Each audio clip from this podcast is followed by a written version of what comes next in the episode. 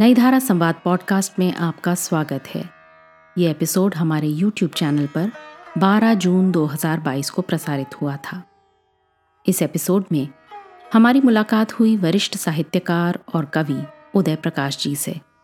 इस साक्षात्कार में उनसे बातचीत की हमारे सूत्रधार मिहिर पांड्या ने। आइए सुनते हैं ये खास बातचीत। नमस्कार। नई धारा संवाद के इस छठे संस्करण के पहली बातचीत में आप सबका बहुत बहुत स्वागत है। नई धारा के पहले पाँच संस्करणों को, पहले पाँच सीज़न को आप सभी लोगों का बहुत बहुत प्यार मिला और सभी साहित्यकारों से, वरिष्ठ साहित्यकारों से हमारे संवाद को आपने बहुत सराहा, आपकी बहुत प्रतिक्रियाएँ मिली। तो इसके लिए नई धारा परिवार आपका बहुत बहुत शुक्रिया अदा करता है और उम्मीद करता है कि ऐसे ही आप लोग इस साहित्यिक सफ़र में साथ जुड़े रहेंगे। आज एक नए सीज़न की शुरुआत पे हम एक ऐसे रचनाकार से आपको मिलवाने जा रहे हैं, जो मेरे ही नहीं, मेरी पीढ़ी के, या मैं कह सकता हूँ शायद मुझसे एक पीढ़ी पहले या मेरी बात की दो पीढ़ियों के बहुत सारे युवाओं का, बहुत सारे पाठकों का अलग अलग उम्र के लोगों के, शायद सबसे प्रिय रचनाकारों में से एक है। उनकी रचनाशीलता की शुरुआत एक कवि के तौर पे हुई, कविताओं से बल्कि अगर मैं उनके बचपन की कुछ घटनाएँ याद करूँ तो चित्रकारी और कविता उनकी प्रतिभा की सबसे शुरुआती बिंदु थे जहाँ से उनकी रचना यात्रा शुरू हुई। अस्सी के दशक की शुरुआत में जो हिंदुस्तान के लिए एक बहुत ही उथल पुथल भरा समय था वहाँ पे उनकी पहली कविता की पुस्तक प्रकाशित होती है, जिसका नाम है सुनो कारीगर, और उसके बाद में उनकी कहानियों की पुस्तक आती है। उनकी कहानी जो कि सत्तर के दशक में आपातकाल के दौर में लिखी गई थी टेपचू उसने एकदम हिंदी कहानी की दुनिया को हिला कर रख दिया। वो लगातार खबरों में बनी रही। लोग उसकी बात करते थे, लोग उसके पाठ करते थे। और उसके बाद अस्सी के दशक में एक के बाद एक उनकी कहानियाँ, कविता संग्रह आते हैं। नब्बे का दशक, जिसमें मैं पला बड़ा, उसमें उनकी रचनाएँ, एक नई रचनाशीलता को शुरू करने वाली, एक साहित्यिक दुनिया में एक हलचल मचाने वाली लगातार बातचीत के संवाद के केंद्र में रहने वाली और अगर मैं कहूँ तो पाठकों की सबसे प्रिय रचनाओं के तौर पे उभरी उनकी कई कहानियाँ जो मैं उंगलियों पे आपको गिना सकता हूँ, जैसे वॉरेन हेस्टिंग्स का सांड, जैसे दिल्ली की दीवार, जैसे और अंत में प्रार्थना, जैसे तिरछ जैसी कहानी जो भी आज भी मेरा ख्याल है, अगर कोई एक कहानी या एक रचना मुझे प्रलय में बचाने को कहा जाएगा तो मैं उस रचना को चुनूँगा। ये सारी कहानी हमारे जीवन का हिस्सा बन गई, उनकी कविताएँ हमारे जीवन का हिस्सा बन गई, उनकी प्रेम कविताएँ, उनकी ऐसी कविताएँ जो मनुष्यता को बचाने की बात करती हैं, जो उस उस वैयक्तिक आज़ादी को बचाने की बात करती हैं। ये सारी चीज़ें एक नागरिकता के मूल्य को बचाने की बात करती हैं। एक समाज की खोते जा रही संवेदनशीलता को बचाने की बात करती हैं। तो मेरा ख्याल है आप सब लोग समझ चुके होंगे। मैं बात कर रहा हूँ हिंदी के जाने माने कवि, कहानीकार, अनुवादक, फिल्मकार पत्रकार उनकी बहुत सारी पहचाने हैं। मैं बात कर रहा हूँ उदय प्रकाश की। उदय प्रकाश का जन्म एक जनवरी उन्नीस को मध्य प्रदेश के एक छोटे से गाँव अनूपपुर ज़िले के गाँव सीतापुर में हुआ और उनकी पढ़ाई, शुरुआती पढ़ाई मध्य प्रदेश में हुई। सत्तर के दशक में वो पढ़ने के लिए जवाहरलाल नेहरू विश्वविद्यालय दिल्ली आए, जहाँ से उनका उन्होंने अपनी आगे की पढ़ाई की। उसके बाद में अलग अलग पेशों में अलग अलग जगहों पे रहते हुए वो कभी पत्रकारिता में, कभी अकादमिक जीवन में कभी फिल्मी दुनिया फ़िल्म के लिए उन्होंने लिखा व पटकथाएँ लिखी। ये सारे उनके अलग अलग रूप रहे। एक स्वतंत्र लेखक के रूप में लगातार उनकी कहानियाँ उनकी कविताएँ दर्शकों के पाठकों के बीच में बनी रही चर्चित होती रही और उनके रचना संग्रह हमारे जीवन का हिस्सा बने। तो इस परिचय के साथ मैं आपको और ज़्यादा इंतज़ार नहीं करवाऊँगा। मैं स्वागत करता हूँ। नमस्कार नमस्ते। उदय जी आपका बहुत बहुत स्वागत है नई धारा संवाद की इस बातचीत में और मैं बहुत सम्मानित महसूस कर रहा हूँ आपसे बात करने का मौका मुझे मिला इस बात के लिए। जी आपसे बात मैं शुरू इसी बिंदु से करना चाहूँगा और शायद मैं आपको थोड़ा पीछे लेकर जाना चाहूँगा। एक रचनाकार के तौर पे आपकी यात्रा एक कवि के तौर पे शुरू हुई। और अगर मैं ठीक याद कर पा रहा हूँ तो एक से ज़्यादा जगह पे आपने कहा भी है कि हालाँकि आपका कहानीकार रूप ज़्यादा लोकप्रिय हुआ, उसको लोग ज़्यादा याद करते हैं, लेकिन मूलतः आप एक कवि हैं। और वो जो कवि की कवि का, कवि की इयत्ता है, कवि का कवि का स्वय है, उसको बचाने की लड़ाई लगातार आपकी रचनाशीलता के अंदर दिखाई देती है। तो मुझे थोड़ा सा उन दिनों में ले जाइए आप, जब ये पहली बार साहित्य से, कविता लिखने से मैं अगर ठीक ठीक याद कर पा रहा हूँ तो आप शुरुआत शुरुआती स्कूल और कॉलेज के दिनों में चित्र भी बनाया करते थे। मुझे पता नहीं वो अभी भी यात्रा जारी है या नहीं तो थोड़ा सा हमें उन दिनों के बारे में बताइए ये ये ये रचनात्मक यात्रा शुरू कैसे हुई?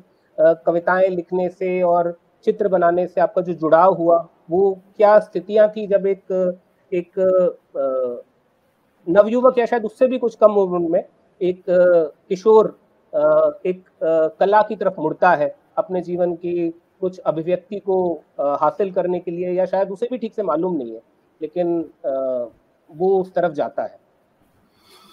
हाँ नहीं मैं आ, हम्म, मैं अपना परिचय ही दे देता हूँ। जैसा आपने कहा उन्नीस सौ बावन में मेरा जन्म हुआ।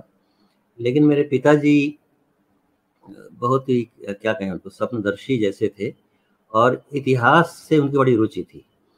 तो उन्होंने कहा कि ये बीसवीं सदी का जो उन्नीस सौ इक्यावन है यानी यानी उत्तरार्ध पूर्वार्ध पूरा हुआ है उत्तरार्ध शुरू हो रहा है। तो बावन की जगह इक्यावन कर दिया जाए। तो अच्छा। सारे डॉक्यूमेंट्स में मेरे मेरा जो जन्मदिन है वो एक जनवरी उन्नीस सौ इक्यावन करवा दिया गया जबकि जन्म हुआ उन्नीस सौ बावन में। जी। तो छोटा सा गाँव था सीतापुर। मेरी माँ जो थी वो मिर्ज़ापुर ज़िले में इलाहाबाद से थोड़ा आगे विजयपुर एक एक राज्य है वो गाँव है।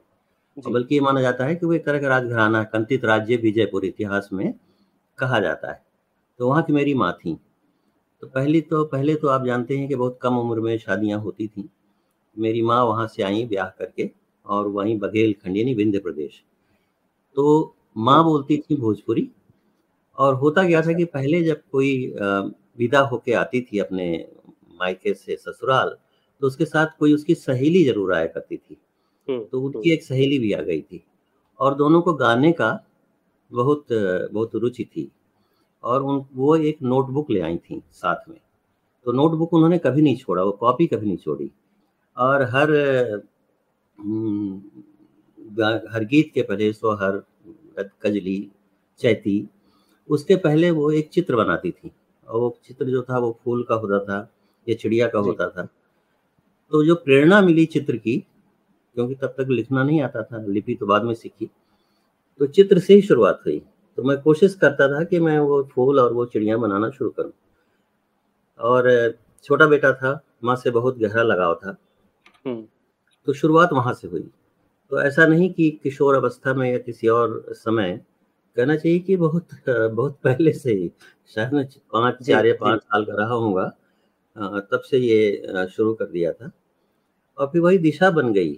और मैं बहुत कैमरा भी था घर में पुराना रोली का पड़ा हुआ था। हम्म। तो उसका इस्तेमाल करना शुरू किया तो फोटोग्राफी भी शुरू कर दी। और मेरी रुचियाँ वही रहीं। और कविता की बात है तो कविता मैंने बहुत बाद में शायद मेरी छोटी बहन को याद है कि तुम्हारी पहली कविता थी ईश्वर हवा चला दो तुम पाप से भरी है दुनिया इसे उड़ा दो तुम। मेरी अच्छा। ये, ये उस समय की कविताएँ थी। पढ़ने का बहुत शौक था पिताजी को। तो पढ़ता था को पढ़ने की भी रुचि जागी जब पढ़ने लायक हुआ। और छोटा सा गाँव था प्राइमरी स्कूल था तब ये सब साधन नहीं थे। तो वही गाय बैल जहाँ बंधते थे महेश सिंह थे महेश सिंह जी। तो उनके घर से जब वो निकल जाता था तो उसमें साफ़ करके टाट की पट्टी बिछा दी जाती थी। उसी में हम्म। हम लोग पढ़ते थे। वो वो बहुत पहले का समय था। जब ये फाउंटेन पेन नहीं दशक की बात कर रहे हैं मेरा ख्याल है आपका। बिल्कुल मैं उन्नीस के बाद के उन्नीस सौ सत्तावन अट्ठावन साठ तक की बहस समय की बात कर रहा हूँ। और एक आप अगर जोड़ आप तो काफ़ी पढ़ते भी हैं और मीडिया सबसे जुड़े हुए हैं। मेरे बहुत प्रिय व्यक्ति रहे बोल ज़रूर गया था मैं स्वीकार करता हूँ। तो हम्म, अगर आप उन्नीस सौ बावन में जन्म माने तो ये याद रखें कि उन्नीस में जमींदारी उन्मूलन उन्मूलन जी लैंड एवोल्यूशन एक्ट पारित हुआ हाँ। तो जमींदार कई तरह के होते थे सामंत जिनको मोटे तौर पर कहा जाता है हम्म। तो कुछ के पास भूमि बहुत होती थी हम्म। और कुछ बहुत ये भी मान करके चलते थे कि जो लगान की वसूली है ये हमेशा जारी रहेगी तो उनके पास भूमि हम्म। बहुत नहीं होती थी तो ये मान के चलते थे कि ईश्वरीय है ये ये चलता रहेगा व्यवस्था है अचानक अचानक ये हुआ कि वो सारे जो पैसे आते थे लगान से रेवेन्यू से वो सब खत्म हो गए। तो एक तरह से वो बहुत सारे रैयतवाड़ियों की या इस तरह के जमींदारों की ज़मीन पर गिरने की और बदलते हुए यथार्थ के रियलाइजेशन का वो दौर था।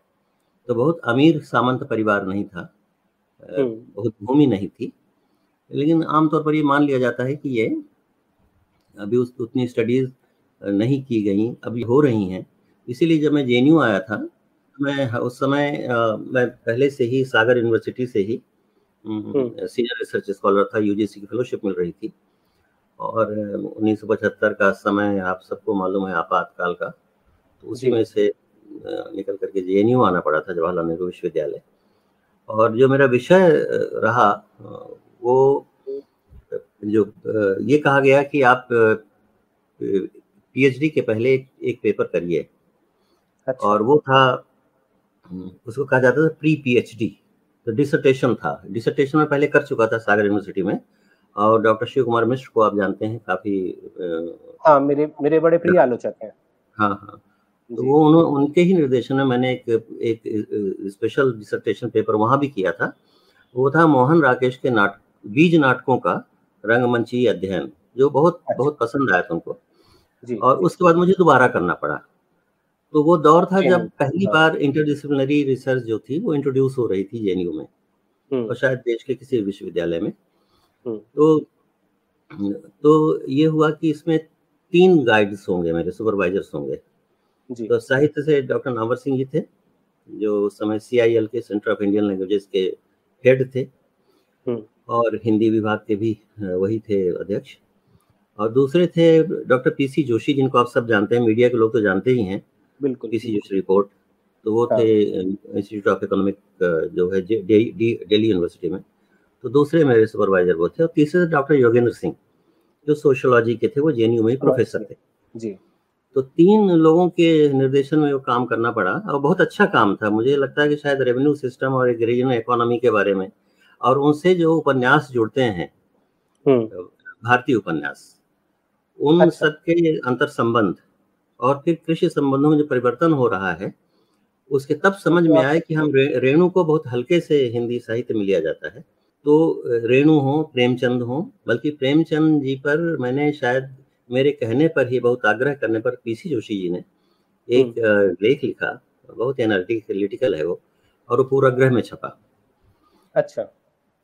तो उसकी बहुत चर्चा हुई। और पहली बार ये माना गया कि प्रेमचंद दरअसल गांधीयन थे गांधीवादी थे और हम्म। भूमि संबंधों के जो अंतर विरोध है उनका जो रिजॉल्व है हम्म। वो गांधी गांधी गांधीयन मॉडल के भीतर ही देखते हैं तो ये हम्म। बहुत बड़ी स्थापना थी और उसको उन्होंने लगातार पुष्ट किया और फिर उनकी किताब आई मेरी रुचि थी एकेडमिक्स में ही क्योंकि आप सब जानते हैं कि हर कोई चाहता है जो हिंदी में आता है और संयोग से ही मैं हिंदी में आया था यह भी आप सब जानते हैं पीली छत हाँ, विज्ञान के विद्यार्थी थे मैं मैं एंथ्रोपोलॉजी तो उसके पहले विज्ञान में था फिर एंथ्रोपोलॉजी में था एंथ्रोपोलॉजी मेरी रुचि का विषय है क्योंकि हाँ। और शायद यह भी आप मानेंगे कि दो हज़ार में मिलेनियम में हम्म। जब पीली छतरी वाली लड़की लिखी थी तो वो सारे डिस्कोर्सेज जो होते थे जो अभी तक जारी हैं कि इस कुरान में क्या लिखा है उसमें क्या लिखा है मनुस्मृति क्या कहती है इस सब हाँ। में न पढ़ के मैंने उसमें जेनेटिक इंटरेक्शन की बात की कि हमारे यहाँ हाँ, जो हाँ।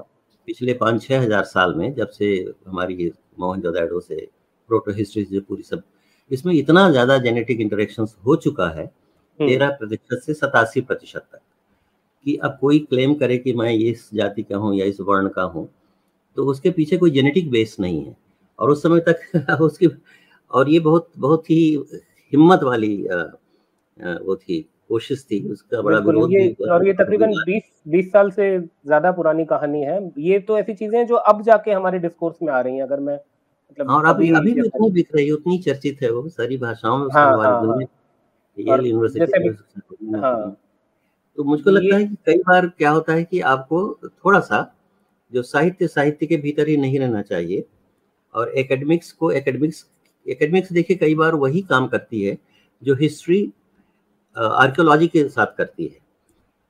एक जो पुरातत्ववेत्ता है वो उत्खनन करता है और इतिहास की बहुत सारी धारणाओं को खंडित कर देता है। तो वही होता है। तो साहित्य की जो बहुत सारी धारणाएँ होती हैं और खासतौर से आलोचना माना जाता है ना कि सबसे ज़्यादा कंजर्वेटिव जो वो है वो एकेडमिक्स में क्रिटिसिज्म है। जी। आलोचना वो पीछे रहती है। जब कोई नई रचना आती है नए और रचना तभी संभव है जब अपने समय और यथार्थ यानी दिक और काल टाइम एंड स्पेस उसको आप पूरी तरह से समझ रहे हों और उससे जुड़े हुए हों। तो आइसोलेशन में शायद वो संभव नहीं हो पाता है। तो ये कोशिश लगातार मेरी रही लगातार रही। और कविता में भी और कहानी में भी और मैंने उपन्यास तो लिखा नहीं है कभी। पर और तमाम कहानियों के अंदर वो चीज़ दिखाई देती है जो आप बात कर। रहे हैं मैं अगर आपकी कुछ ऐसी कहानियाँ याद करूँ जिनमें समाज शास्त्र एक साथ में जैसे आ, चल रहा है एक यात्रा जो है वो केवल साहित्यिक यात्रा ही नहीं है जैसे वॉरेन हेंसिंग का सांड है या जैसे अभी आपने ज़िक्र किया पहली छतरी वाली लड़की ही जो जिस तरह से वो डीएनए टेक्नोलॉजी अब जिस तरह से चीज़ें आ रही है बल्कि मैं आप कह रहे थे तब वो बहुत खतरनाक था आज भी वो बात कहना बहुत खतरनाक है जो आप कह रहे हैं। और मैं मैं याद कर रहा हूँ वो, वो, मैं अभी तीन साल पहले ही जो किताब आई है डेविड रॉय की who we are and how we came here जो पूरी ये पूरी दुनिया में जो डीएनए टेक्नोलॉजी से एक वंश वृक्ष उन्होंने बनाने की कोशिश की। उसमें वो ज़िक्र कर रहे थे कि हिंदुस्तान में जब मैंने अपनी दो एक सौ सौ से ज़्यादा वैज्ञानिकों की रिपोर्ट जारी की तो हिंदुस्तान में उनमें बहुत विवाद हुआ क्योंकि हमने जो धारणाएँ बना के रखी हैं वो धारणाएँ उसे टूटती हैं। हमने जो एक दूसरे को वी और दे में बांट रखा है हम और वे की जो हम बाइनरी बनाते हैं वो दरअसल विज्ञान की धरातल पे खड़ी ही नहीं होती। तो इसीलिए इसीलिए। नहीं नहीं आप बिल्कुल सही कह रहे हैं मैं यही यही कहना चाहता हूँ और जी, जी मैंने कहा भी विरोध हुआ लोगों ने कहा मुझसे नाराज़ हुए तो मैंने कहा आप उसको पढ़ के तो देखिए इसे लव स्टोरी ये प्रेम कथा है ये कोई, कोई हाँ। बल्कि शायद नामवर सिंह जी ने कहा कि वही उन्होंने कोट किया कि love in the time of cholera ये जो हम्म। वर्णवाद का जो कॉलरा है हम्म। तो उसमें उसमें ये प्यार घटित हो रहा है प्रेम घटित हो रहा है। और इस घटना इस घटित होने के पीछे अगर आप उसमें गौर करें तो लगभग सब कुछ है। उसमें एंथ्रोपोलॉजी भी है उसमें चेंजिंग टाइम्स भी है टेक्नोलॉजी का नया आगमन है कंप्यूटर्स इंटरनेट का पहली बार आना है और एक जो। जो जो जिसको कहते हैं मास प्रोडक्शंस हैं जो बहुत सारे सॉफ्टवेयर और ये उन सब का भी ज़िक्र है। तो एक बहुत बदलते हुए समय और साथ में एक कहीं ना कहीं मेलंकली भी है। कुछ चीज़ों के समाप्त होने की टूटने की बिखरने की और चिंता भी है। तो वो लिखा भले लिखी भले गई वो कहानी है बहुत ही प्लेफुल मूड में हम्म। लेकिन वो बहुत गंभीर कहानी है। और और मैं कई बार कहा करता हूँ कि आप उसको पढ़ के देखिए वो भाषा भाषा विमर्श है। वो लैंग्वेज डिस्कोर्स है क्योंकि हिंदी डिपार्टमेंट के भीतर वो घटित हो रहा है हिंदी हाँ, विभाग के भीतर। हाँ, और भाषा जो है जिसको कहा जाता है कि व्यवहारिक चेतना है ये ये प्रैक्टिकल कॉन्शियसनेस है। जब तक आप उसको भाषा को नहीं विश्लेषित करेंगे उसको विखंडित नहीं करेंगे तब तक जो आपका समाज है जिसको आप हिंदी समाज कह लीजिए है ना? हम्म। तो उसके भीतर कौन कौन से समस्याएँ हैं? हाँ। उनको नहीं नहीं समझा जा सकेगा। तो उस लिहाज से लेकिन लोकप्रिय बहुत हुई। मेरे ख्याल से वो शायद दशक की सबसे लोकप्रिय कहानियों में से कि अगर मैं आप मुझे कहने का मौका हाँ। दें तो। और उसको उसको पसंद करने वाले लोगों की संख्या इतनी बड़ी है कि मेरे कई मित्र जो कि ऐसे हिंदी के पाठक नहीं है या शायद हिंदी साहित्य से उतना जुड़ाव नहीं रखते। उनको भी वो कहानी विशेष तौर पे आपकी वो उस कहानी की वजह से वो हिंदी साहित्य से जुड़े। आ, मैंने ऐसे बहुत लोगों के हाथ में वो किताब देखी है जो कि आमतौर पे हिंदी साहित्य नहीं हाँ, पढ़ा करते। ये सच है ये सच है। और उसके अनुवाद जो हुए वो इतनी भाषाओं में हुए तो कई बार तो देखिए होता क्या है कि जो बाहर के प्रकाशक होते हैं वह यहाँ के प्रकाशकों से भिन्न तो हैं क्योंकि हम्म। वो किताब को पहुंचाना चाहते हैं पाठकों तक लोगों तक। और ये कोशिश रहती है उनकी। वो बाज़ार को बहुत महत्वपूर्ण मानते हैं। और मैं बाज़ार का विरोधी कभी नहीं था बल्कि कई बार तो बाजारवाद जैसा शब्द जब प्रयोग किया जाता था तो मुझे गिरीश मिश्र जी याद आते थे। उनका अनफॉर्चुनेटली वो नहीं है। तो वो कहा करते थे इकोनॉमिस्ट भी थे वो। तो हम्म। कहते थे कि कोई ये बाजारवाद यानी मार्केटिज्म का शब्द ये किस किस किस किस अर्थ विज्ञान से किस अर्थशास्त्र से आया है? ऐसा कोई शब्द ही नहीं। आप बाजारवाद जो आपने आपने क्वाइन कर लिया है इसका कोई बेसिस नहीं है। और फिर जब आप पढ़ते हैं जब आप दामोदरन के दामोदरन की किताब पढ़ते हैं मध्यकाल पर या बहुत सारे किताबों को तो आप पाते हैं कि बाज़ार ही है जिसने मुक्त किया और भक्ति मूवमेंट को जो कि भक्ति आंदोलन इतना बड़ा आंदोलन था। सारे दस्तकार काम करने वाले दर्जी मोची कारीगर बढ़ई बिल्कुल बिल्कुल वो वो सब इसका काम भी है काफ़ी कि आर्थिक आज़ादी कैसे वो पूरे मूवमेंट हाँ, के हाँ, पीछे खड़ी हुई वो जो माइग्रेशन हुआ है कहाँ रामानंद और कहाँ नॉर्थ इंडिया है ना कहाँ दक्षिण नामदेव कहाँ ये तो वो जो मुक्ति मिली और वो जो साहस निर्भयता मिली और वो जो अक्खड़पन मिला वो फक्कड़ता मिली वो बिना आज़ादी के बिना मुक्ति के संभव नहीं था। सामंती जकड़न इतनी वो थी तो गाँव में ही बंधे रह सकते रह जाते थे वो। और हमारी गाँव की एशियाई गाँव की विशेषता मानी जाती है कि अपने आप में बंद होते थे। ये क्लोज सिस्टम्स के भीतर रहते हैं। अपनी ज़रूरत की सारी चीज़ें खुद पैदा करते थे। तो तो वो बदलते ही नहीं थे। तो ये बाहर से चोट पड़ी बाज़ार के आने की। और बाज़ार ने उनको मुक्त किया। कोई स्वतंत्र लेखक है जिसको हम फ्रीलांसर कहते हैं वो बहुत कृपा पात्र नहीं होता है जो इस्टेब्लिशमेंट होते हैं उनका। लेकिन वो सरवाइव करता है तो अपने पाठकों के ज़रिए और वो बाज़ार के ज़रिए। तो बाज़ार एक चीज़ है। अभी गीतांजलि श्री को जो मिला है बुकर पुरस्कार आप पाए कि वो बहुत बहुत बड़ी सफलता है हिंदी के लिए। और एक नया बाज़ार उसको मिला है बाहर जो जो जो जाएगा जो जो कहीं ना कहीं उस उसको बढ़ाएगा। तो मेरी कोशिश तो पहले से भी थी और संघर्षों में ज़ाहिर है कि संघर्ष एक तरह के नहीं होते। तो हम सभी हिंदी के लिए ही प्रयत्न कर रहे हैं। और हिंदी एक ऐसी हिंदी जो शायद मैं तो कई बार कहा करता हूँ बलराज साहनी का वक्तव्य कि पैदा हुए थे जालंधर में मातृभाषा थी पंजाबी है ना? और अपॉइंटमेंट बी ए ऑनर्स किया उन्होंने इंग्लिश में पोस्ट ग्रेजुएशन किया इंग्लिश में। पहले नियुक्ति हुई उनकी शांति निकेतन में बंगाल में। और शांति निकेतन के कैंपस की जो भाषा थी वो हिंदी थी। जहाँ तमिलनाडु केरला कर्नाटका नॉर्थ ईस्ट बंगाल अलग अलग सब सब हिंदी बोलते थे। लेकिन खैर उनका कहना था कि जब मैं हिंदी विभाग में जाता था तो वहाँ वो हाँ। कौन सी भाषा बोलते हैं वो समझ में नहीं आती थी। तो उनका कहना था कि मुझे हिंदी तो विमल रॉय ने सिखाई और शांति निकेतन के कैंपस ने सिखाई। तो हम्म। हिंदी एक वो है जिसमें जिसमें शायद बहुत बड़ी भाषा है हिंदी। और इसकी इतनी बड़ी शक्ति है उसको सिम सिम सिमटाने की। उसको संकुचित करने की जो कोशिशें रहती हैं उसके चलते किसी भी रचनाकार को आ, मुश्किलें आती हैं। रेणु को आई अपनी तरह से आई हम लोगों को आई अपनी तरह से आई। तो बहुत सारे लेखकों को और उसको स्वीकृति इतनी बाद में मिलती है जब वो रह नहीं जाता। और, और मुझे शरद जोशी याद आते हैं ऐसे कि अंत अंत तक उनकी स्थिति ये थी कि मान लिया गया था वो कमर्शियल राइटर जबकि हम्म। बहुत गंभीर व्यंग्य का इतना बड़ा लेखक और वो बम्बई में आप जानते हैं आप फ़िल्मों से भी जुड़े हुए हैं कि प्रोड्यूसर्स आते हैं वादे कर जाते हैं थोड़े से पैसे दे जाते हैं और हम्म। जैसी स्क्रिप्ट पूरी होती है फिर वो नज़र नहीं आते हैं। मनोहर श्याम जोशी जी कहा करते थे ना? लेखक वहाँ पे भी सबसे आखिरी पायदान पे खड़ा है। कोई जगह नहीं है उसकी कोई जगह नहीं जी। और खास जिसको हम हाँ जी। मैं यहाँ पे आपकी वो कविता याद कर रहा हूँ, जब आप भाषा पे और खासतौर पे भाषा की राजनीति पे बात कर रहे हैं एक भाषा हुआ करती है, जिसमें आपने विस्तार से ये पूरी इस पूरी द्वैध को, दुविधा को लिखा है, लेकिन ये ये केवल आपका आपका द्वैध नहीं है, ये हिंदी बोलने वाले आपके मेरे जैसे और बहुत सारे लोग हैं जिनके सामने संकट है कि एक तरफ़ वो हम उसको अपनी भाषा मानते हैं, उस, वो सारी बोलियाँ उसका हिस्सा हैं, जिन बोलियों में हमारी हमारी अनुभूति हमारी संवेदना अभिव्यक्त हो रही है लेकिन वही हम्म। भाषा हमसे अपहृत कर ली जाती है वही भाषा सत्ता की भाषा बन जाती है उसी भाषा में वो सारे खेल होने लगते हैं जो खेल आ, हमारे जैसे लोगों को उस दायरे से बाहर कर देते हैं आपके जैसा लेखक जब इस पूरी प्रक्रिया को देखता है और ये भाषा राजनीति की भाषा नहीं भाषा की राजनीति जो है इसको देखता है तो आ, क्या वो कविता आपके पास में अभी होगी क्या उस कविता का कुछ अंश हम सुन हाँ, सकते हैं मेरे ख्याल से है नहीं मेहदी वो कविता अच्छा। है तो सही और मुझे लगता है शायद थोड़ी सी कविता कई जगह पर आई भी है अच्छा। और एक और मेरी मेरी इच्छा थी कि मैं एक पूरी सीरीज़ लिखूं कविता की जिसका शीर्षक ही हो एक भाषा हुआ करती है तो भाषा पर ही वो सीरीज़ थी हम्म, और।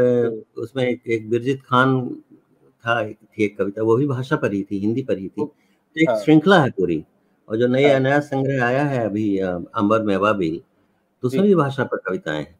तो भाषा तो अगर देखिए मुख्य अगर, अगर उनमें से कोई कविता आप सुनाना चाहें जो नए संग्रह की कोई कविता है अगर हम एक या दो कविता मैं देखता हूँ अगर लेकिन इस समय मेरे पास संग्रह में देखता हूँ या नए संग्रह से कोई भी कविता जो आपको अभी पसंद हो या आप इस मौके पे सुनाना चाहें।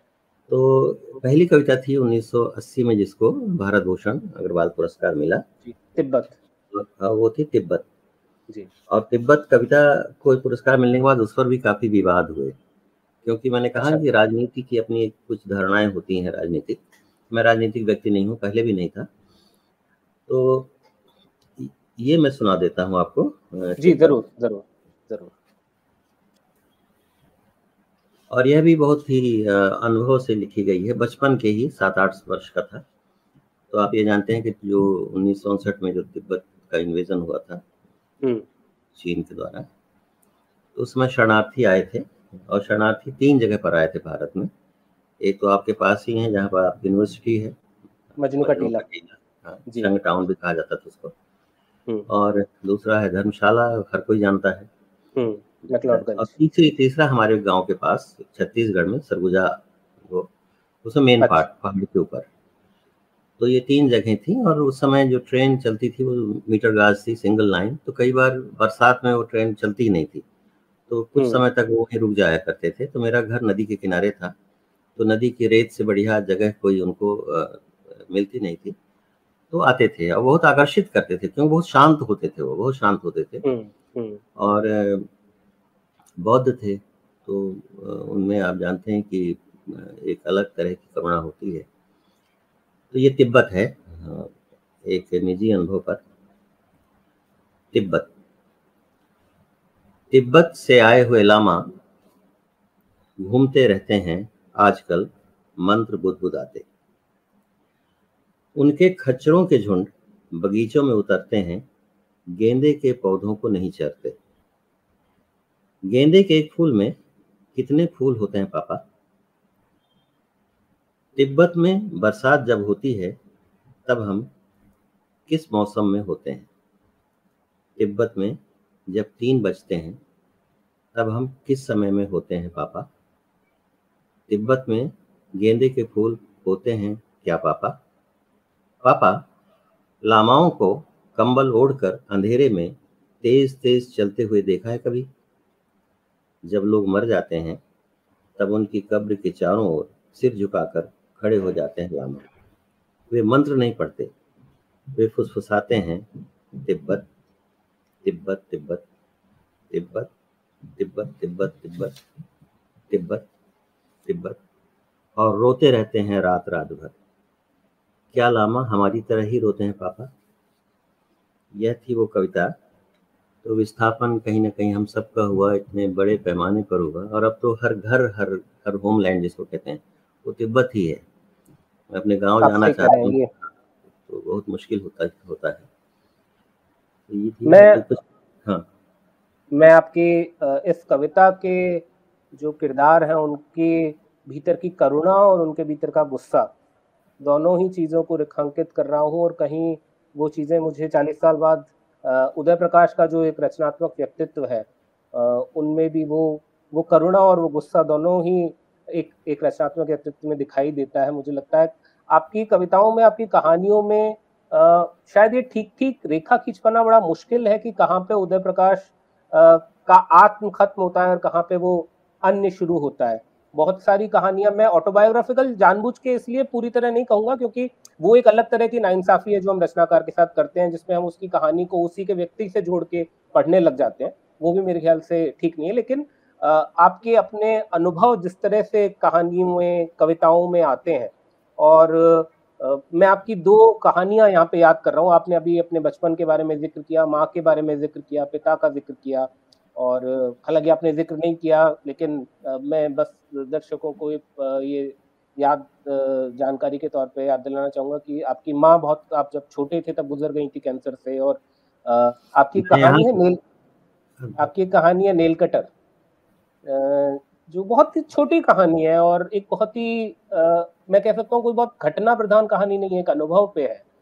लेकिन मैं ये कह सकता हूँ कि मैं उस कहानी को पढ़ के बहुत लंबे समय तक आ, निकल नहीं पाया था उस कहानी से और ठीक इसी तरह एक और कहानी मैं याद कर रहा हूँ दरियाई घोड़ा जो हाँ। कैंसर के बाद जब पिता आ, के साथ में जो पूरा और वो जो पूरा गिल्ट है उसका जिसमें आप एक असहाय महसूस कर रहे हैं जिस तरह से ये ये ये जो रचनाकार की रेखा है जो आत्म जहाँ पे खत्म होता है और अन्य जहाँ पे शुरू होता है, रचना जहाँ पे शुरू होती है और उदय प्रकाश जहाँ पे खत्म होते हैं।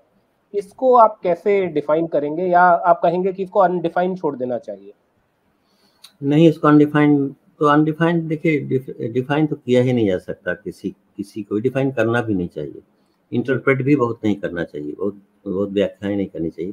लेकिन मैं आपकी बात से सहमत हूँ इस हद तक कि हर रचना, और जिसको बहुत लोगों ने कहा है।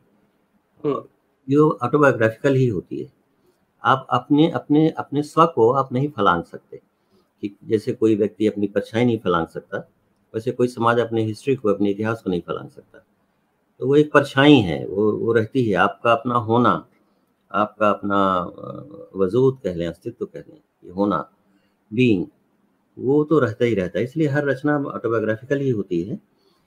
अब ये ज़रूर है कि खतरे ये होते हैं कि उसमें जो पात्र हैं उन पात्रों को लेकर के उनको बाहर खोजना कि ये वो है ये वो है उससे उसके लिए तो वार्न किया गया बहुत बार चेतावनी दी गई कि ऐसी कोशिश नहीं करनी चाहिए कभी भी। बिल्कुल क्योंकि रचना रचना कहीं ना कहीं वो जो प्लेटो वाला पुराना आप सबने पढ़ा होगा ना अनुकृति की अनुकृति का सिद्धांत।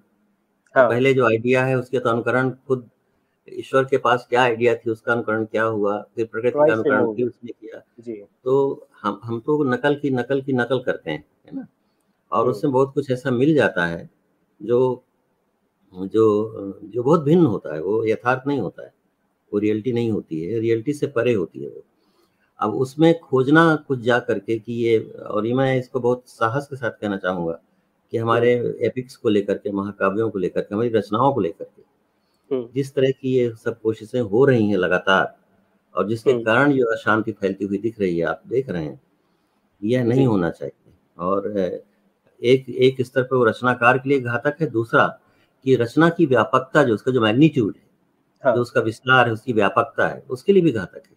हम हम उसे छोटा कर रहे हैं। इतने बड़े होते हैं सिविलाइजेशनल होते हैं। बिल्कुल। इतने बड़े होते हैं जब महाभारत किया गया आज आज भी कोई कहता है कि तो इलियट से भी बड़ा है ओडिसी हम्म। और इलियट दोनों को जोड़े तब महाभारत बनता है।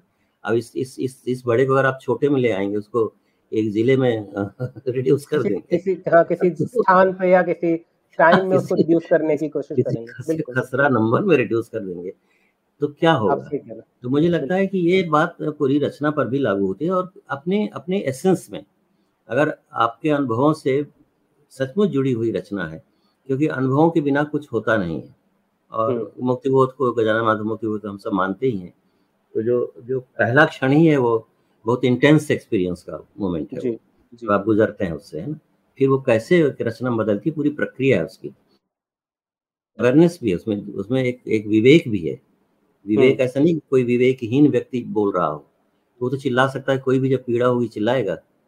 लेकिन हाँ। आपने आपने जो बचपन का मेरे पूछा था तो मुझे एक बहुत अच्छा उपन्यास याद आता है मैंने कई बार कहा भी लोगों से कि मिलन कुंदेरा का है लाइफ इज़ एल्सवेयर उसमें उसमें जरोमिल है ना? वो बच्चा बचपन से ही वो कवि है।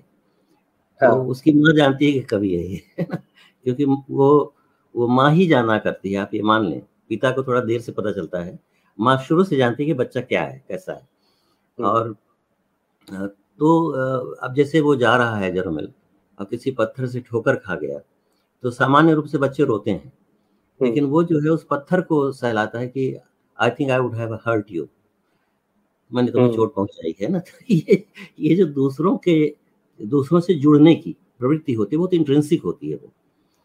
तो इस तरह का ये रहता है कि कि कि वो जुड़ा है दूसरों से।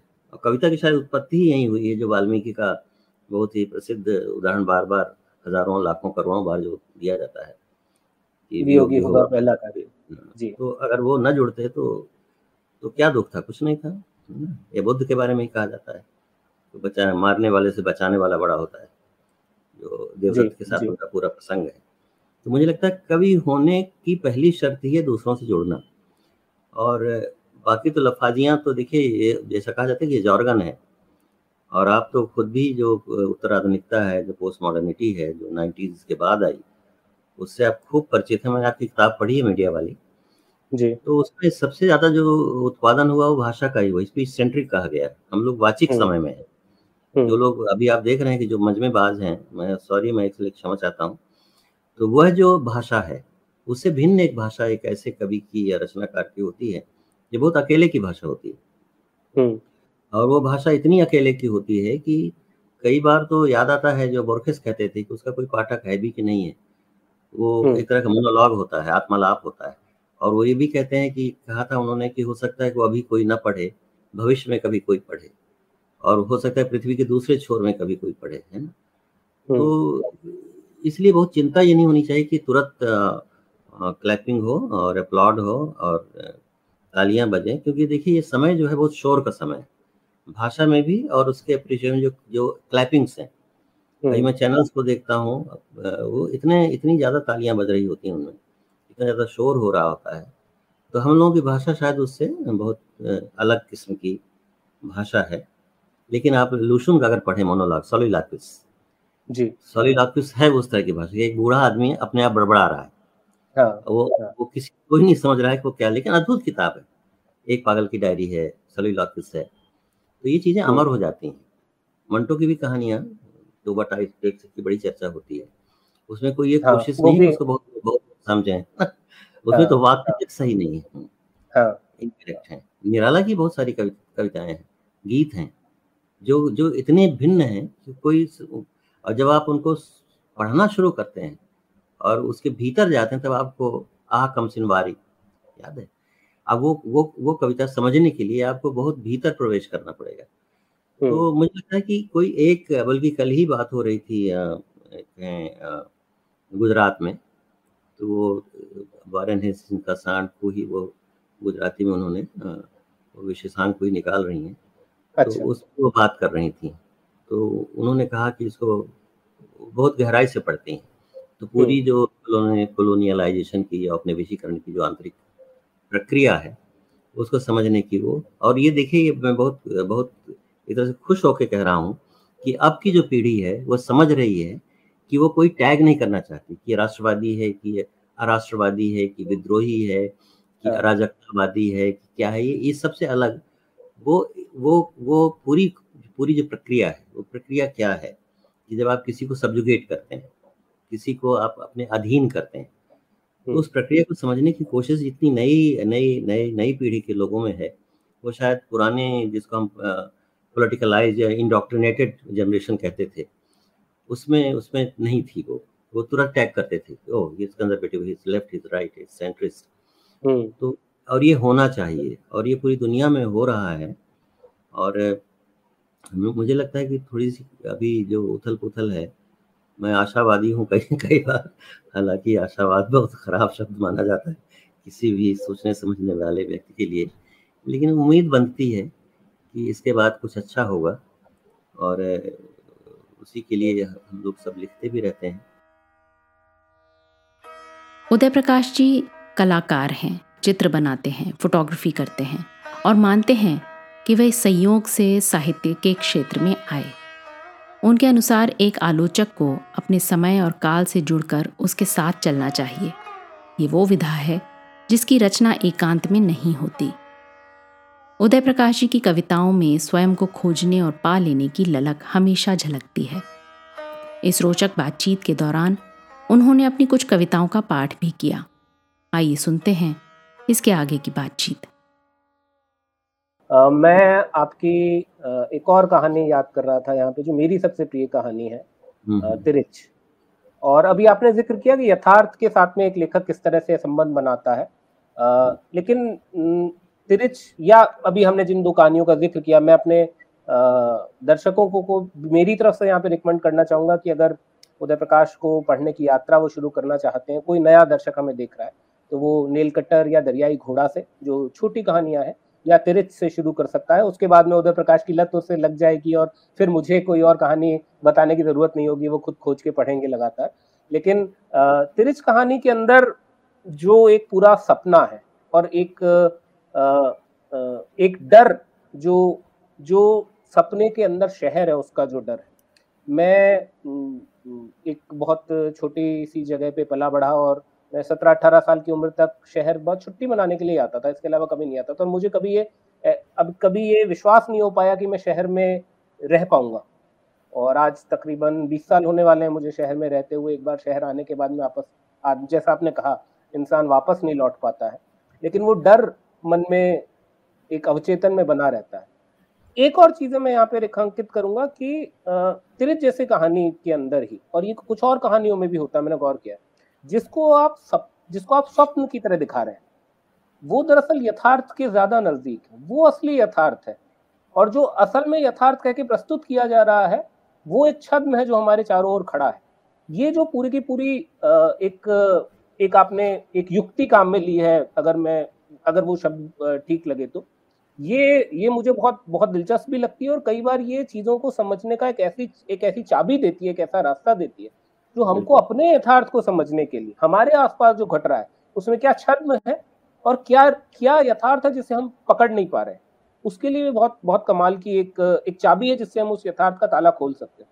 तो थोड़ा सा मुझे इस इस इस कहानी की रचना प्रक्रिया के बारे में बताइए और ये जो पूरा का पूरा आप खेल करते हैं अगर इसे आप एक बुरा शब्द ना माने तो मैं अच्छे सेंस में कह रहा हूँ एक रचनाकार का खेल है। रचना और लीला ही है। हाँ लेकिन आपने बहुत बहुत ही गंभीर और बहुत ही महत्वपूर्ण एक की की पॉइंट है। बहुत ही की पॉइंट है ये। और औपनिषदिक जो चिंतन है जो भी है उसका भी की पॉइंट है ये। बोरखेस जो है उसका भी की पॉइंट है ये। और आप जानते हैं रोला बात को हम सब मानते हैं विलक्षण चिंतक आलोचक। हाँ। तो उसका कहना ही था कि तीन चीज़ें ऐसी हैं जिनको कोई नहीं देखा किसी ने नहीं देखा एक्सपीरियंस नहीं किया। हम्म। और जानता भी नहीं है। और वो तीन चीज़ें आप यही है जो अभी आप कह रहे हैं। एक तो है ईश्वर एक है जनता और हम्म। तीसरा है यथार्थ। हम्म। इन तीनों को कोई नहीं जानता।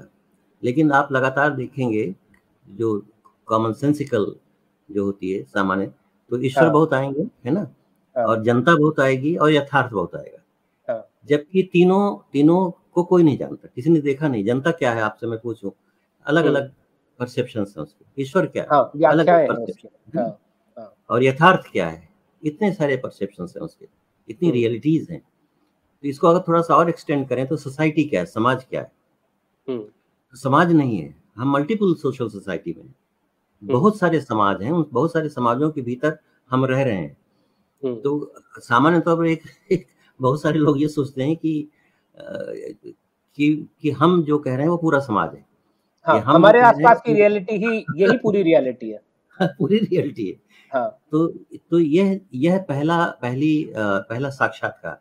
पहले तो इसको जानना हम्म। कि वो यथार्थ यथार्थ नहीं होता है और सोलोमान जैसी फ़िल्में भी हैं आप जानते ही हैं अलग अलग व्याख्याएँ एक ही सत्य की कोई सत्य नहीं होता है। सात सात तरह के सत्य हाँ। है। ना? और सातों और सात के सातों सत्य हैं ऐसा नहीं कोई असत्य है बिल्कुल बिल्कुल। तो यह जो दुविधा है और ये मान के चलें कि बिना भ्रम के बिना विभ्रम के बिना इल्यूजन के बिना एम्बिग्विटी के कोई रचना संभव नहीं है। वो ऐसा नहीं कि आपने बिल्कुल उसको ठोस पकड़ के चौकोर बना के रख दिया। निर्मल जी कहा करते थे ना कि वो एक सपोर्ट और सपाट और चौकोर मिस्टर कॉमन सेंस। तो एक, एक श्रीमान सामान्य बुद्धि यही करते थे कि हर चीज़ को कितनी भी वो जटिल हो या उलझी हुई हो या कोमल हो उसको वो सपाट और चौकोर बना दिया जाता था। तो पहला संघर्ष तो वहीं से शुरू हो जाता है जब आप जब आप गिलास को गिलास नहीं कहते हैं गिलास को जानने के लिए उस पूरी प्रक्रिया से गुजरते हैं कि वो गिलास कैसा है और किस तरह से वो एक अलग गिलास है और एक अकेला गिलास है। जैसे आपकी अपनी इंडिविजुअलिटी है आपका अपना स्वत्व है अपना व्यक्तित्व है। तो मुझे लगता है कि ये जब बहुत ज़रूरी है किसी भी रचना के लिए कविता हो या कहानी हो या चित्र हो स्टिल लाइफ आप देखते हैं बनाए हुए बहुत सारे बड़े चित्रकारों के। हम्म।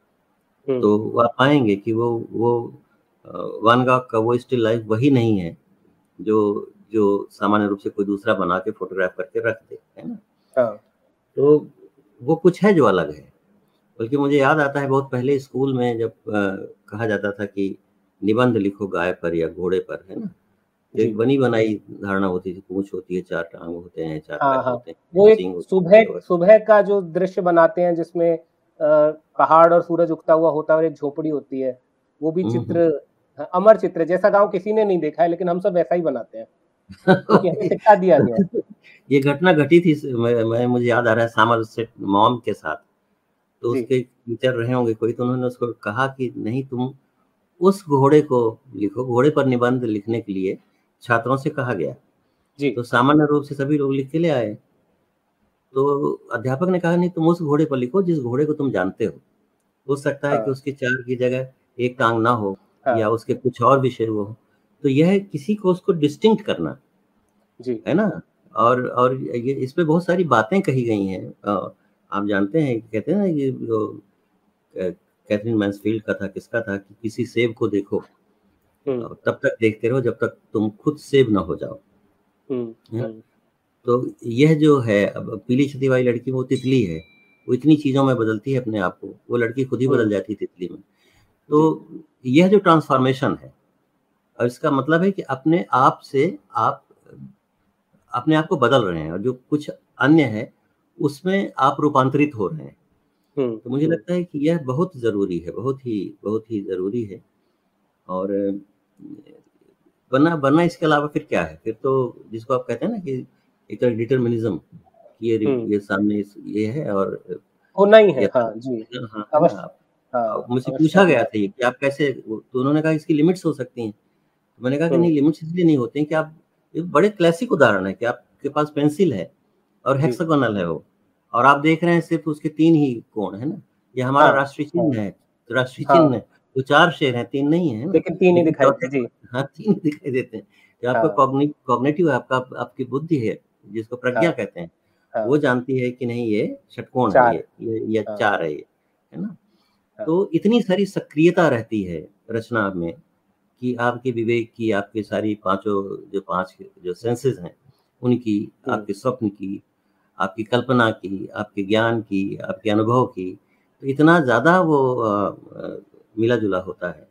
हम्म। कई बार कहा तो ज़रूर जाता है कि फ़िल्म जिसमें आप हैं मैं भी जाता हूँ कि बहुत बड़ा माध्यम है जिसमें सब हम्म। सम्मिलित सारी कलाएँ सम्मिलित होती हैं। ये तो ठीक है कि फ़िल्म एक ऐसा माध्यम है जिसमें सारी कलाएँ सम्मिलित होती हैं। बहुत ही लेकिन यह भी सही है कि उनमें से एक कला ऐसी है और जिसको जिसको क्रिएटिविटी कहते हैं जो सब में इंट्रेंसिकली सब में है वो। डायरेक्टर के पास भी वही है जिसने हाँ। कहानी लिखी है उसके पास भी वही है जो कैमरा ऑपरेट कर रहा है उसके पास भी वही है जो सेट डिज़ाइन कर रहा है उसके पास भी वही है। तो वो उस क्रिएटिविटी उसको पाना और उस तक पहुँचना मुझे लगता है शायद बहुत ज़रूरी है। और आप तो पढ़ते भी अपने पढ़े ही है उस, उस तरह की जो मैंने भी पढ़ा जो लुई बोनेल बड़े बड़े प्री फिल्मकार रहे हैं। जी जी जी। बर्गमैन बड़े फ़िल्म उनकी जो मैजिक लैंटर्न है हाँ। उसको है ना तो ताकस्की तो और अब अब का भी है मैं मानता हूँ कि बदला ज़रूर है लेकिन है कुछ इसमें। और ये जो हम्म। बहुत ही पॉपुलर पल पा रहा है अभी नेटफ्लिक्स सब में सब में लेकिन आप ध्यान हम्म। से देखिए कुछ चीज़ें वो कहने की कोशिश कर रहे हैं और अभी बिल्कुल पहला दौर है और शायद भारत एक गरीब देश है कुल मिलाकर के और कोशिश रहती है कि पैसे आ जाएँ जिस दिन हम्म। पैसे आने की बात नहीं रहेगी कम रहेगी बॉक्स ऑफ़िस की ओर कम निगाह रहेगा तो। शायद शायद बहुत अच्छी चीज़ें आ जाएँगी धीरे धीरे आएँगी आ रही हैं।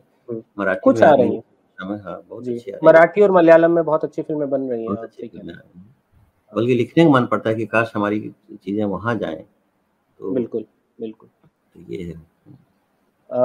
एक जिस जिस कहानी पे अभी हम बात कर रहे थे और यथार्थ की बात कर रहे थे उसी कहानी का एक और पहलू भी है जिसकी तरफ़ मैं आपको लेकर जाना चाहूँगा जो फिर मैं थोड़ा सा अपना लालच ना छोड़ते हुए जो हमने ज़िक्र किया कि शहर जिस तरह से उस कथा में आता है। और मैं यहाँ पे आपकी हाँ, दो और कहानियों मैं दो और कहानियों का ज़िक्र करना चाहूँगा एक दिल्ली की दीवार और एक मैंगो सेल और मैं आपसे क्षमा मांग लू बीच में मैं इंटरप्ट कर रहा हूँ मैं क्षमा मांग रहा हूँ।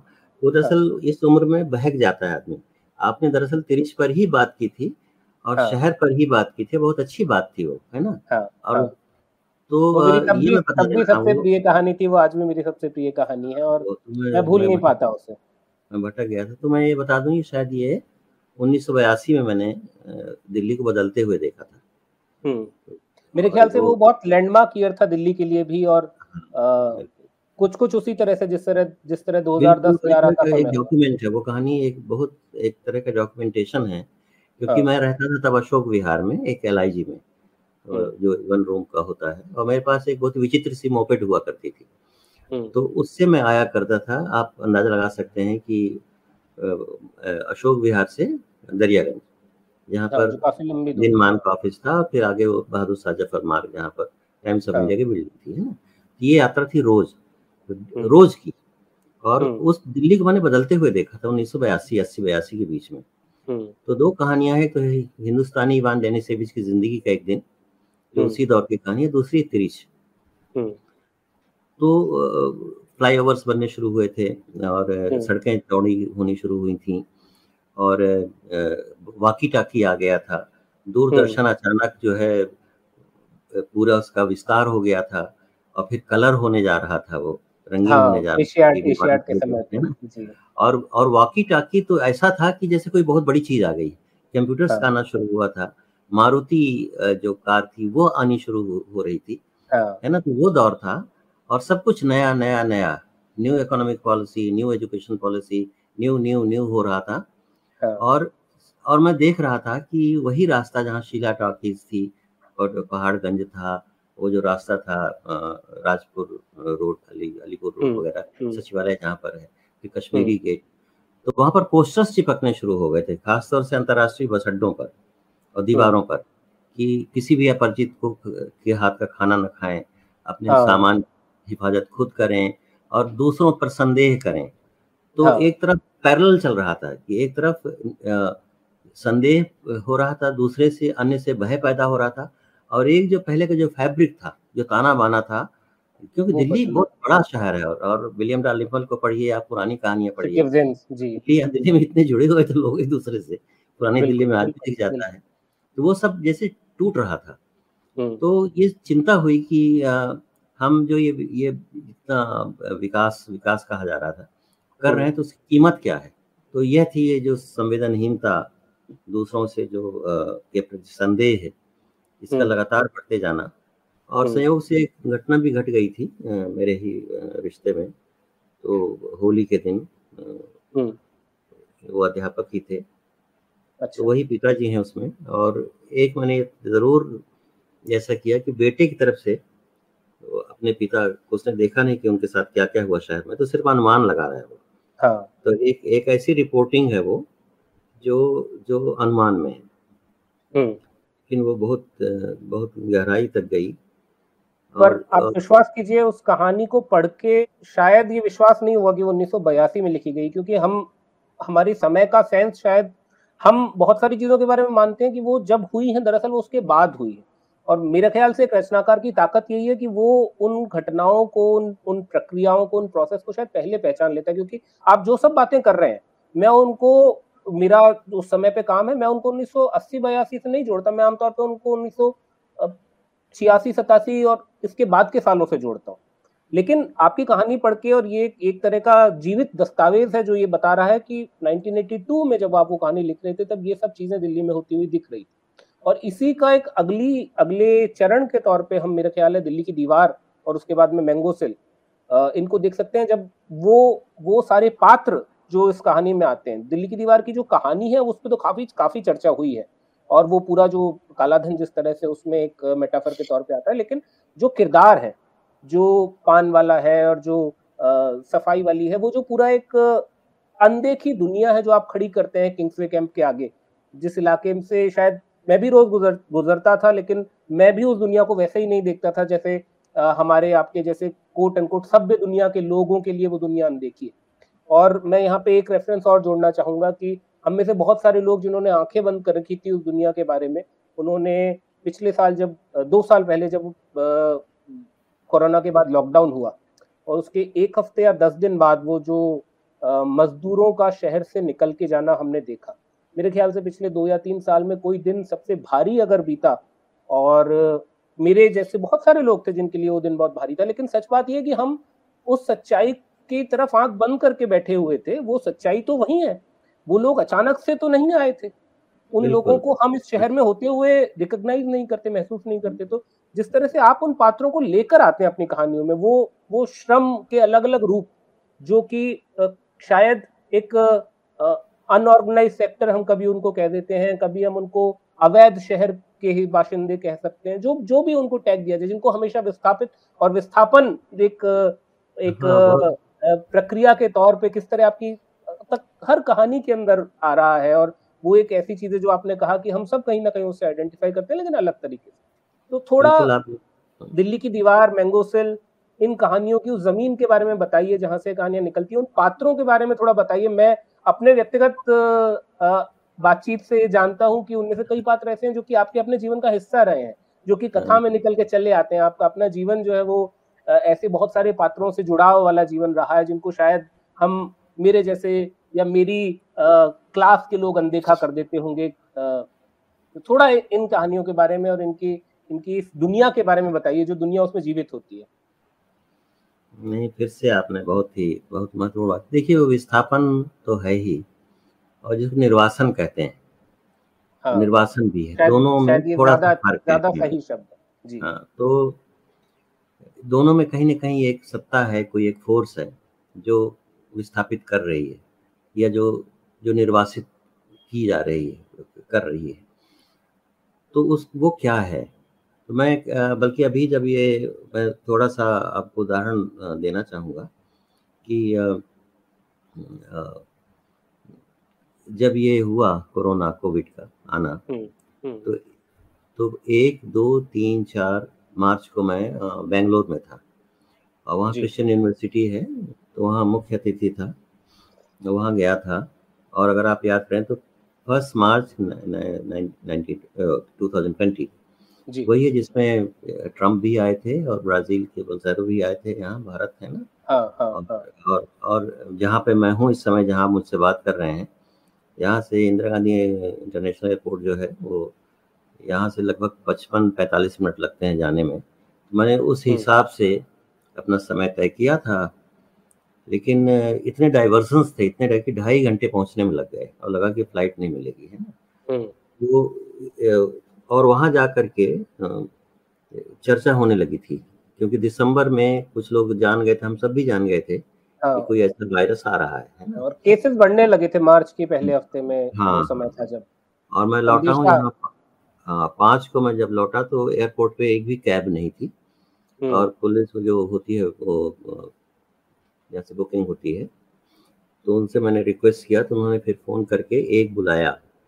तो उसने हम्म। मुझे डेढ़ दो बजे रात यहाँ पहुँचाया और माहौल ऐसा था उसको मैं दोहराना नहीं चाहूँगा कि दिल्ली बहुत उथल पुथल से गुजर रही थी और हम्म। अशांत करने वाली थी। स्वास्थ्य की दृष्टि से भी हवा में सांस लेने लायक वो उस समय फ्लू बढ़ रहा था। मेरे यहाँ जो लोग आ रहे थे किसी को सर्दी था किसी को जुकाम था किसी को कुछ था तो भीतर कुछ ऐसा लगा कि यहाँ से जाना चाहिए। हाँ। तो विश्वास कीजिए मैं यहाँ से नौ तारीख को कार लेके मैं चला गया गाँव अपने अच्छा और हाँ। माँ का जो माँ की जो मृत्यु का आपने ज़िक्र किया तो हम्म। उनकी मृत्यु हुई थी तीस दिसंबर उन्नीस में 1964 में हम्म। और पिताजी उसके चार साल बाद उसी कैंसर से ही वो भी गए हाँ। उन्नीस सौ उनहत्तर सत्तर में तो कभी मैं उतना समय अपने गाँव में नहीं रहा जितना माँ की मृत्यु के बाद जितना मैं कोरोना के समय में रहा एक हम्म। साल पंद्रह महीने लेकिन हुआ ये कि वहाँ कुछ नहीं था। वो ग्रीन हम्म। जोन था और ये जो भाग रहे थे शहरों से वो वो वहीं के थे। चार पाँच तो ऐसे थे जो हमारे आसपास रहने वाले। उन्हें जो किस्से सुनाए हम्म। कि वो पैदल कैसे उतनी दूर से भाग के हर हर हर भागना एक एक कहानी है बट मार्मिक कहानी है। और मेरे ख्याल से बहुत ही सिविलाइजेशनल स्टोरीज हैं वो। और उनको किसी राजनीति के तहत आप नहीं समझ सकते यथार्थ भी अभी नहीं समझ में आ रहा है कि इतने सारी कोशिशें हुई और एक अज्ञात से अनडिफाइंड जो एक वायरस है एक ऑर्गेनिज्म है हाँ। उसने सब कुछ बदल डाला है ना हम्म, तो हम्म। किस, किस इतनी बड़ी सत्ता सामने आ गई अचानक आ गई हम्म। तो यह रियलाइजेशन बहुत गहराई से हुआ और मैंने कहानी भी लिखी जो शायद अगर मेरा नया संग्रह है तो उसका शीर्षक भी होगा अंतिम नींबू तो जी, ये ये कहाँ कहीं आई है ऑनलाइन हाँ वो इंडिया टुडे में आई इंडिया टुडे में बल्कि अच्छा। शिवकेश जी मेरे मित्र हैं तो उन्होंने कहा हाँ। कि हम लोग सामान्य अंक निकालते हैं इंडिया टुडे का जनरल जो हाँ। होता है तो हाँ। हम कोरोना पर फोकस करना चाहते हैं तो हम्म। आप इस पर लिखें कुछ तो मैंने कहा मैं कहानी लिख दूँ तो बहुत खुश होकर उन्होंने कहा हाँ कहानी लिख दीजिए हम्म। तो शायद वो अकेला ऐसा है अंक है जिसमें एक कहानी है वो वो कहानी है वो कोरोना पर ही है बहुत ही हिलेरियस है वो। लेकिन उसमें भी अंत में भाषा ही है और उसमें मैंने ये कोशिश की कि जो आ, आ, क्या कहें उसको जो हेल्पलेसनेस है जो हम्म। सत्ताहीनता है जी जी अशक्त हो जाना हाँ तो वही शायद सबसे ज़्यादा सत्तावान होता है। मतलब वही बदलता है। तो उसमें एक एक, एक लोक कथा थी जिसका कई बार उल्लेख हुआ श्रीलंका की थी कि अ, बहुत राक्षस बड़े राक्षस नहीं वो वो ओग्रेस ओग्रेस हो गए थे वो सबको खा रहे थे और कोई बच नहीं रहा था और सब समाप्त होते जा रहे थे बहुत मारने की कोशिश हुई नहीं कोई मार पाया। तो एक बूढ़ा आदमी जिसके पेट में दर्द था अस्सी साल का हम्म, तो उसने एक कागज़ी नींबू के बारे में उसने सुना था कि इसको कागज़ी नींबू से रोग ठीक हो जाता है पेट ठीक हो जाता है। उसने कागज़ी नींबू तोड़ा और जैसे उसको काटा तो सारे ओग्रस मर गए। तो होता क्या है कि एक बहुत ही बूढ़ा सा आदमी बहुत कमज़ोर व्यक्ति वह वह सब कुछ बदल डालता है। और हम्म। इसको जो हम देखते हैं तो ये पॉलिटिकल हिस्ट्री में भी यही होता है। एक गांधी आते हैं एक कोई लिंकन आता है कोई एक बूढ़ा सा और कोई आता है और अचानक पाते हैं कि वो उसने बहुत सारी चीज़ें ऐसी चीज़ें कर डाली जो बहुत दिनों से नहीं हो पा रही थी। तो यह जो जो कहना चाहिए कि अशक्त के प्रति पावरलेस के के बारे में उसकी सत्ता के बारे में उसके इन्फ्लुएंस के बारे में जो है वो उसमें है उस कहानी में है। उसको शायद पढ़ेंगे आप तो अच्छा लगेगा। मैं मैं बिल्कुल पढ़ूँगा। थोड़ा सा समय और लेके मैं कुछ हाँ, हाँ। चीज़ों का ज़िक्र और करना चाहूँगा यहाँ पे। एक आपकी कहानियों में मैंने ये नोटिस किया है और ये फिर मैं कहूँगा एक से ज़्यादा कहानियों में है। जब कहानी शुरू होती है आमतौर पे तो आप एक नरेटर के तौर पे, कई बार वो नरेटर कोई कैरेक्टर होता है, जैसे आप विनायक दत्तात्रेय के किरदार को इस्तेमाल करते हैं, कई बार वो नरेटर सिर्फ़ मैं होता है।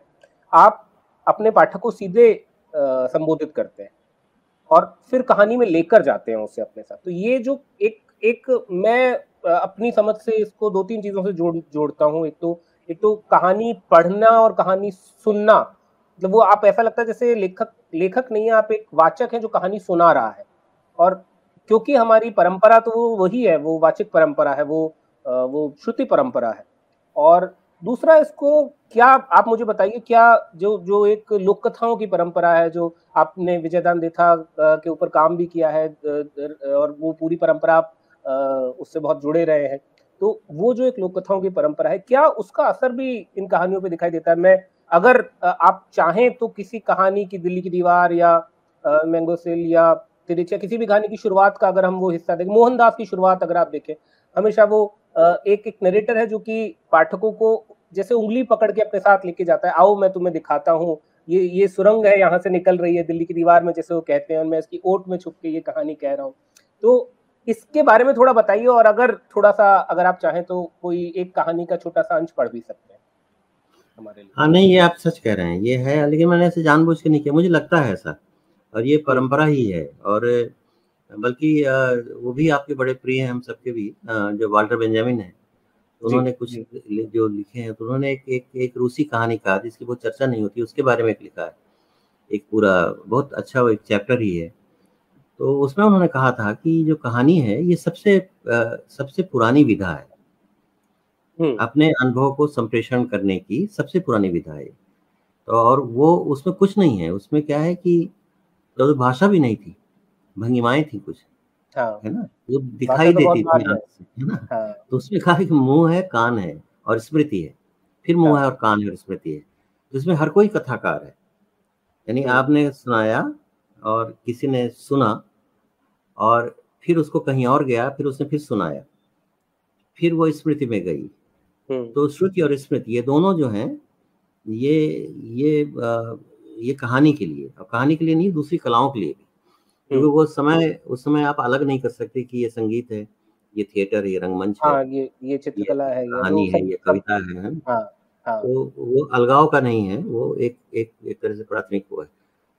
तो यह है और मुझे मैंने जानबूझ के नहीं करता करता है कोई लेकिन इस बीच में बहुत सारी चीज़ें आई हैं जहाँ पर लगभग यही है। हम्म। अ, कि कोई कह रहा है और हम्म वो किसी दूसरे कहे हुई चीज़ों को नहीं एक पात्र गढ़ करके नहीं बता रहा है बल्कि पाएँगे कि वो लगातार उसमें है। खुद भी मौजूद है।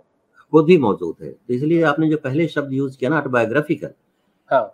तो वो वो आत्मकथात्मक ही है वो। कोरोना के बहुत सारे अनुभव हो सकते हैं दूसरों के लेकिन मेरा अपना अनुभव है। हाँ। और मैंने अपने बहुत नज़दीक के मित्रों को भी खोया है परिवार के लोगों को भी खोया है।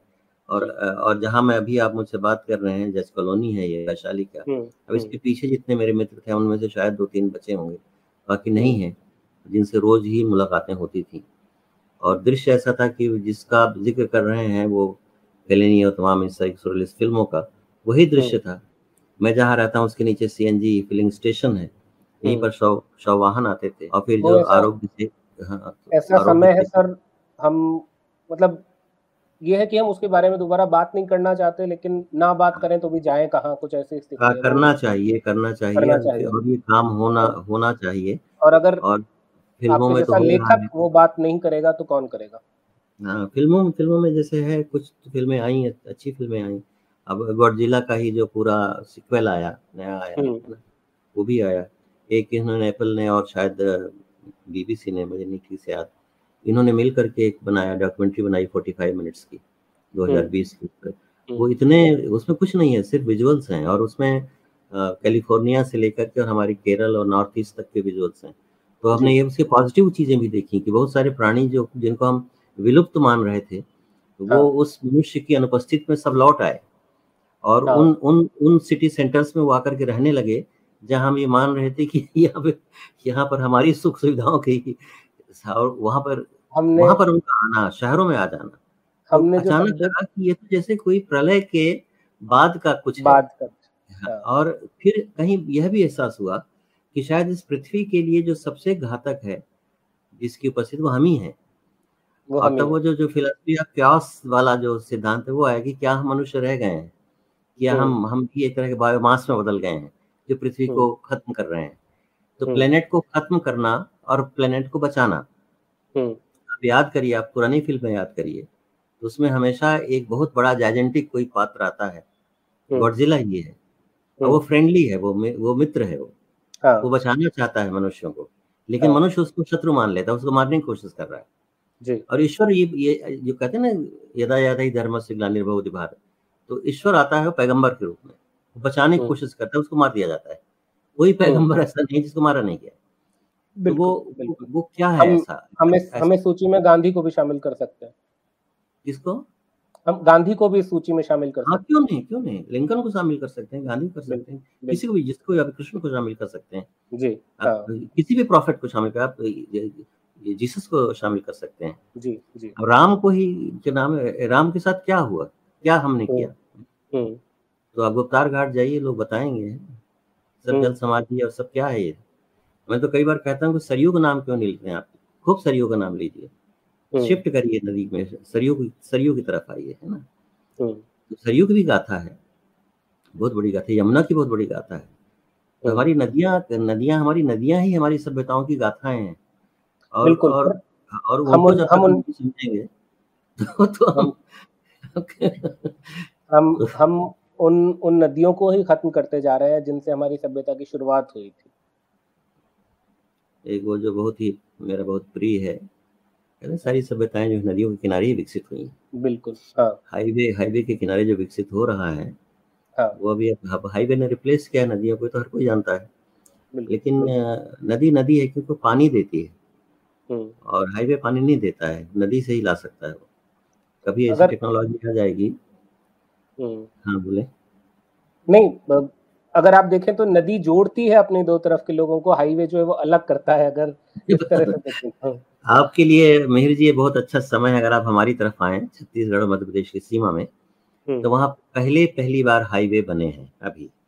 और हम्म, वहाँ का जो अभी भी आज भी हल बैल चलते हैं हम्म, और नागर चलता है घुमरी होती है अभी सब कुछ वही है पहले की तरह। हाँ, लेकिन अब बदल रहा है।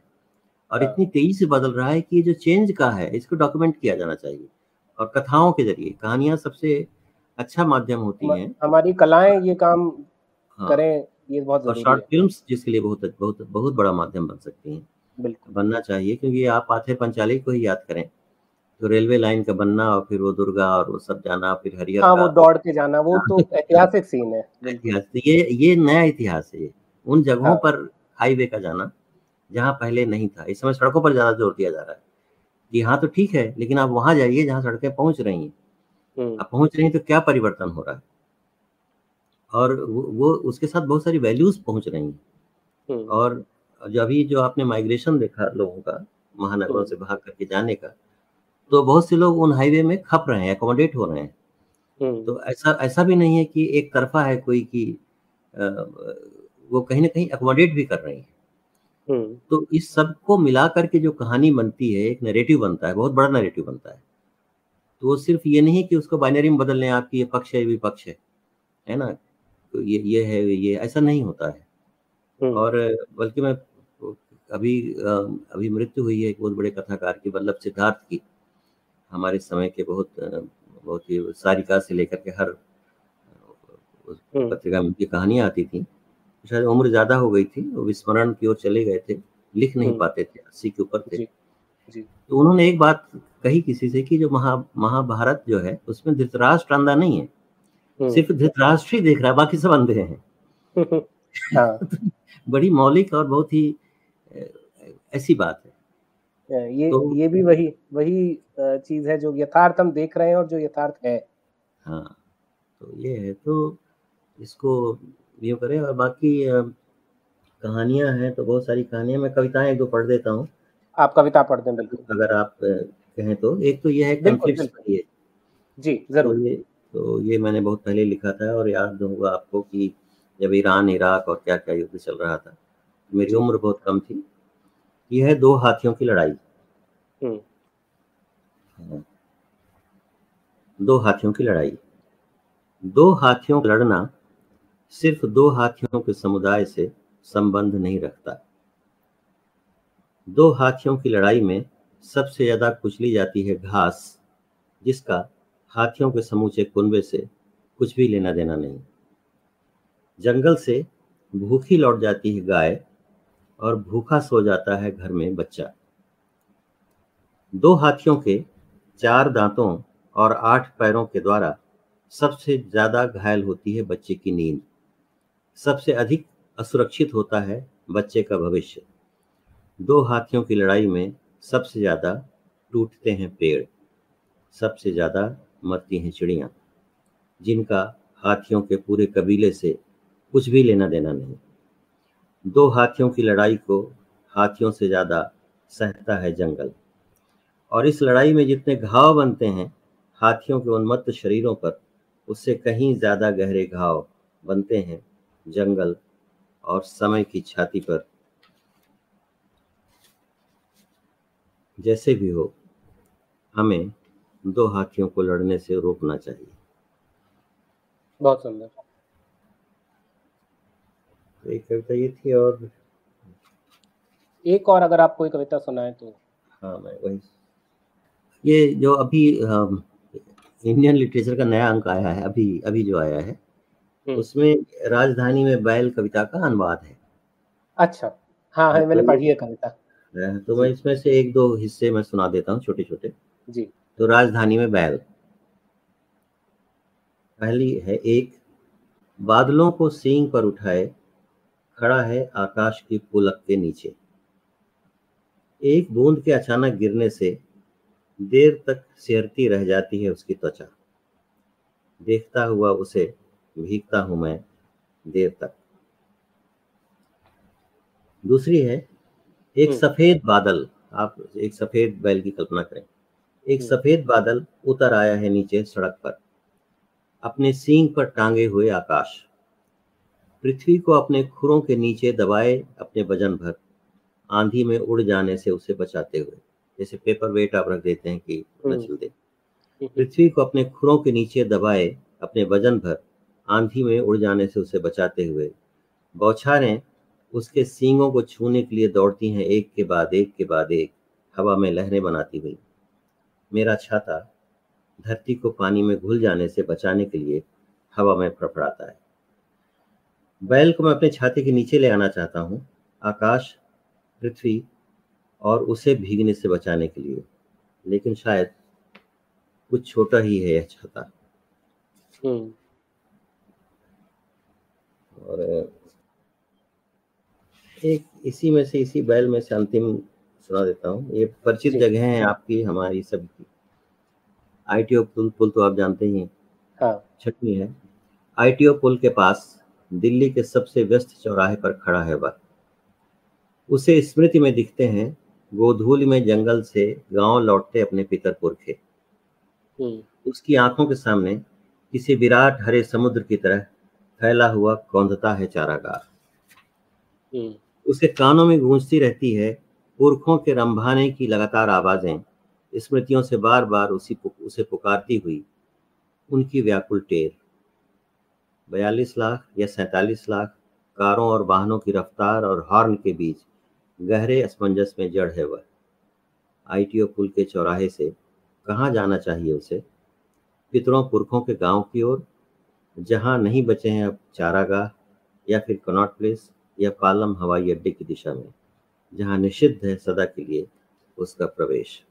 महानगर में ही अगर एक बैल हो आ जाए तो आप देख ही रहे डिवाइडर में खड़ा हो जाता है कभी आ जाता है तो बिल्कुल वो, वो, वो सारे बिंब भी और उन बिंबों से जो सारी सारी अभिव्यक्तियाँ निकल के आ रही हैं हम भी मतलब एक मनुष्य के तौर पे कई बार शायद वही महसूस करते हैं जो राजधानी में एक बैल महसूस कर रहा है। और एक पूरे समय की कहानी इन कविताओं में भी, आपकी कहानियों में भी महसूस होती है। कई बार ऐसा लगता है कि हमारा समय जितनी तेज़ी से बदल रहा है आपने दो तीन बार बात कही और मैं इसको वापस एक बार रेखांकित कर रहा हूँ आखिर में, कि कई बार इतनी तेज़ी से हमारे आसपास चीज़ें बदलती है, उनकी गति इतनी तेज है कि हम उससे तालमेल नहीं बैठा पाते। बिल्कुल। और ऐसे में ये रचनाएँ पढ़ते हुए शायद उस समय को मैं कह रहा हूँ समझ पाना पूरी तरह संभव हो पाता है वो नहीं लेकिन शायद उसको झेल पाने की थोड़ी सी गुंजाइश बढ़ती है। ऐसा लगता है कि हम हमारे जैसा कोई और है जो ऐसा ही महसूस कर रहा है। और मुझे लगता है शायद लेखन एक बहुत अकेली प्रक्रिया है मैं जानता हूँ।